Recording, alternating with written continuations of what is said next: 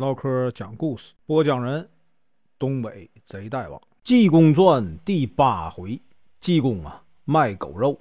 声明：本书由网络收集整理制作，仅供预览、交流、学习使用，版权归原作者和出版社所有，请支持订阅、购买正版。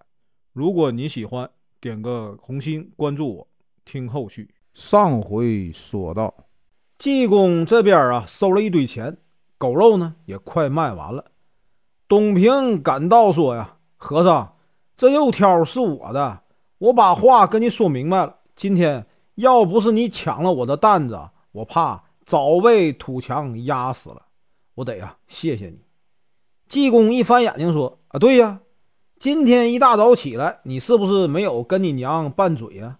董平听和尚说出这话，愣了一下，连忙问：“哎，和尚。”你住哪个庙里呀？济公呢，便一一的说了，又对这个董平说：“你把卖肉的这些钱呢，拿去做小本买卖吧。”董平说：“我明天改行，不做这个杀生的买卖了，我卖啊鲜果去。”济公说：“好啊，你把肉挑子这个钱呢，全拿走吧，我就要这几块肉啊，就得了。”董平谢了和尚。济公把狗肉啊揣好，顺着这个西湖啊苏堤呀往前行走，还信口啊唱起了狂歌。今天啊，咱继续啊往下说。济公边走啊边唱歌，过了这个冷泉亭，来到了飞来峰灵隐寺门外。看守啊山门的和尚啊静明静安说呀：“季师傅，你拿的是什么东西？”济公说：“哎。”我带的是狗肉啊，你们二位吃点儿。静安、进明说呀，不行啊，我们两个人吃素啊，你也不能往庙里带啊。咱们这庙是吃素的，荤酒啊、荤肉都不能往里放，提笼架鸟了也不能入庙。你呀，快扔掉吧，你犯戒了。济公说：“我不知道啊，身上疼痒啊，疮又犯了。”说着，和尚啊低头就往前走。静明说：“哎，不是身上的疮啊，是犯了咱们和尚啊清规戒律了。出家和尚啊讲究三规五戒。”济公说：“什么叫三规啊？什么叫五戒？你给我说说。”静明说：“还亏你是个和尚啊，连三规五戒都不懂。咱们出家人讲究的三规啊，是佛规、僧规、法规；五戒呢，是杀盗淫妄酒。你呀，快把酒肉啊扔了吧。”要到了庙里，连我们两个都有啊视察之罪，监视看见了你也有罪。济公说呀：“你们两个人懂什么？别让我扫兴。我到庙里啊，给监视啊狗肉吃。两个门头生啊也不敢呢阻止，就由他去。济公到了里面，在这个大雄宝殿的前面啊把狗肉放下，坐在旁边说：“有买肉的来买啊！众僧人来了十几位。”其中好心的和尚啊，都说：“哎，济公师傅啊，别卖了。要是让这个老和尚啊啊监视知道了，一定会治你的罪。”济公说：“你不要管啊。”旁边就有恨济公的和尚说：“呀，你卖吧，谁敢管你呀？”济公呢也不理论。只见这个监视广亮啊从那边走过来说：“哎，济爹，你卖狗肉我也不管你，就是杀两条狗啊我也不管你。”我就问你啊，今天是什么时候了？自从火烧大悲楼啊，到今天，派你去化缘，我倒问你啊，这一万两啊工程款现在怎么样了？济公说：一万呢，我可没有，我倒有啊九千。广亮说：我不跟你胡闹啊，我带你啊去见老和尚去。济公说：别忙啊，火烧大悲楼的时候啊，我跟你说的是正午啊交定。到现在还差一个时辰呢，到时候啊，如果没有一万两银子，我再跟你啊去见方丈。广亮一听说好啊，你呀多待一个时辰，我看你啊上哪儿弄一万两银子去。监视广亮刚要走，看见呢从那边呢进来啊两个门头生，一个伸手啊把监视啊拉住，说：“哎，广亮师傅，外面出现怪事儿。”刚才我们两个在这个山门坐着，看见呢，西湖大落了，来了一波人，差不多啊二三百。里面呢有当官的，也有经商的，都是有钱人。前头的两个员外啊，穿得很华丽，一位呢脸色发白，留着长胡子；另一位啊长得非常清秀，都带着二三十个家人。到这个门外啊，把我们俩叫过来问呢：“这座庙是灵隐寺吗？”我们说是。那两位啊又问：“活佛在不在庙里啊？”我们说本院没有活佛呀，他们又问罗汉在不在院里啊？我们说这个庙堂里啊有五百零八尊呐金身罗汉，不知道你们二位给谁烧香啊？那两位员外说：“哎，不是找泥像啊，是找啊活佛罗汉。”我们说没有啊，他们就要去别的地方啊去施舍。我们说员外别走，你们说的活佛叫什么名字？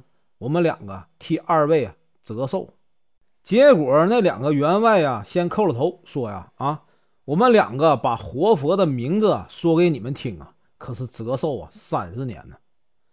我们两个折了三十年阳寿啊，你看怎么办呢？监事说，活佛到底是谁呀？你们俩说明白了。敬明说不行，我们俩不能说。算命的排八字都说我能活到五十三，我现在已经二十二岁了，刚才又折了三十年，赶早赶晚，明年呢肯定死了。说多了没处往外找。监视说：“我替你们两个呀，一个人呢折阳寿十年。”净明和尚不慌不忙地说：“我要是一说呀，你就得啊折寿十年。活佛是咱们寺里的道济。”你折寿十年了，监事一听，哎呀，是道济呀。敬明说：“哎呀，二十年了。”监事说：“是道济呀，不要紧。”敬明说：“你呀，三十年了。”广亮说：“别闹了，往常呢，他在庙里呀也不卖狗肉，今天凑巧有人找他呀，这可怎么办呢？”哦，有了，广亮安排几个和尚啊，披着这个偏纱。打这个法器啊，到门口迎接那些人呢。一看没有济公，二位员外啊恼了，说呀：“众位啊，依咱们看呢，这些和尚啊都是妖言惑众，装模啊作样。这里啊善缘不巧，我们去别的庙啊施舍吧。”广亮连忙就说：“哎，大家赶快跟我去见那活佛吧。”大家进了庙，看见济公啊在大雄宝殿前面。闭着眼坐着，嘴里还说：“狗肉六文钱一块。”那两位员外一看，说：“呀，大家来看，这才是活佛罗汉的样子啊！咱们抓紧上前叩头吧。”监视广亮一听啊，把嘴啊都气歪了，心里非常不高兴，心想：“我们大家呀，正儿八经的迎接，他们说我们装模作样。”道济呢，在这里卖狗肉，他们倒说是活佛罗汉。再一看呢，来的人呼啦呼啦啦，全跪下给这个济公啊磕头。济公呢也不搭理他们。广亮怕施主不高兴，连忙过来说：“哎，济公，你呀太不识时务了。这么多施主来拜访，你怎么不应酬啊？”济公还没说话，那两位员外啊先恼了，站起来说：“哎，你这和尚啊，太无礼了。”你敢呼喝活佛，吓得这个监视广亮啊往后倒退，不敢回话。济公呢不慌不忙啊，睁开双眼。众施主来了，你们来做什么呀？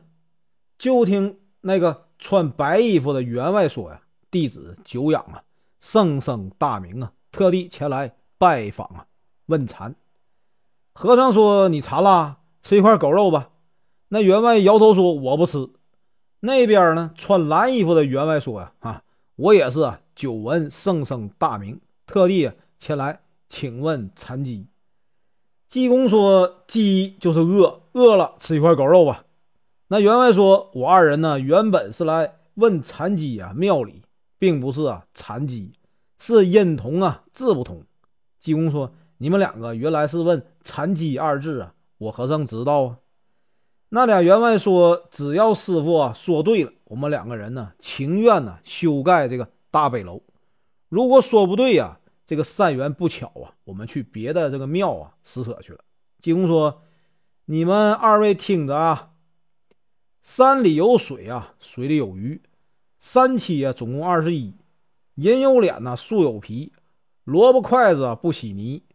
你要往东啊，地偏要往西，不吃干粮啊，尽要米。这个字儿啊，叫残疾。二位员外啊，一听连忙摇头啊。我们二人问的是啊，佛门中的奥妙啊，参禅的禅呢？天机的机，师傅说的这个一概不对呀。和尚说：“你们两个好大口气呀，也敢说佛门的奥妙？问禅机，好好好，我和尚啊，要是说对了怎么样呢？”那二位员外说：“要是说对了，我们两个人呢，捐这个银子修盖大悲楼啊。”和尚说：“你们两个过来听着，须知啊，参禅。”亦非禅，若问天机呀，哪有机？机主啊，空虚禅主静，净空空净是禅机。二位员外一听啊，拍手大笑说：“好啊，罗汉爷的佛法呀，弟子啊，顿时明白了。来，监事看原部伺候。”广亮赶紧拿过原部啊，这个文房四宝，那穿白衣的员外。让说呀，哎，贤弟先写。那员外道：“大水啊，漫不过船围去，还是兄长先写吧。”那白衣的员外拿过笔来，又让那面三百多人，大伙儿先写吧。众人哈哈大笑。水大漫不过鸭子去，还是员外爷啊先写吧。那员外先拿个笔啊，写上头一笔是无名氏啊，私人一万两。穿这个蓝衣的员外拿过这个原布一看呢，心想：哼，我们都是来啊助济公一臂之力的。你既然写了一万呢，我也不能写九千呢，赶紧写上啊！无名氏捐银一万两。大家呢有写二十两的，也有写啊五十两的。写人呢就给银子，写钱呢就给钱。这些人呢原来是啊临安城的乡绅富户。都是这个济公平时啊造化下的，今天呢特地来现场啊兑现。写完了，那穿白衣的员外啊到里面坐下，说呀：“我们城里啊关外有啊十六座大牧场，把这个大牧场也施舍在这个灵隐寺啊修盖大悲楼使用吧，盖完为止，随便使用。”众人说完了话呀，告别走了。济公才问师兄。这些银子够这个修大悲楼吗？监视的广亮立刻说：“啊，富足有余。”济公说：“你呀，就叫人呐动工修吧。我到我的师叔家呀住几天。”说完了话，济公啊兜起呀一兜狗肉，出了这个灵隐寺啊，自己走了。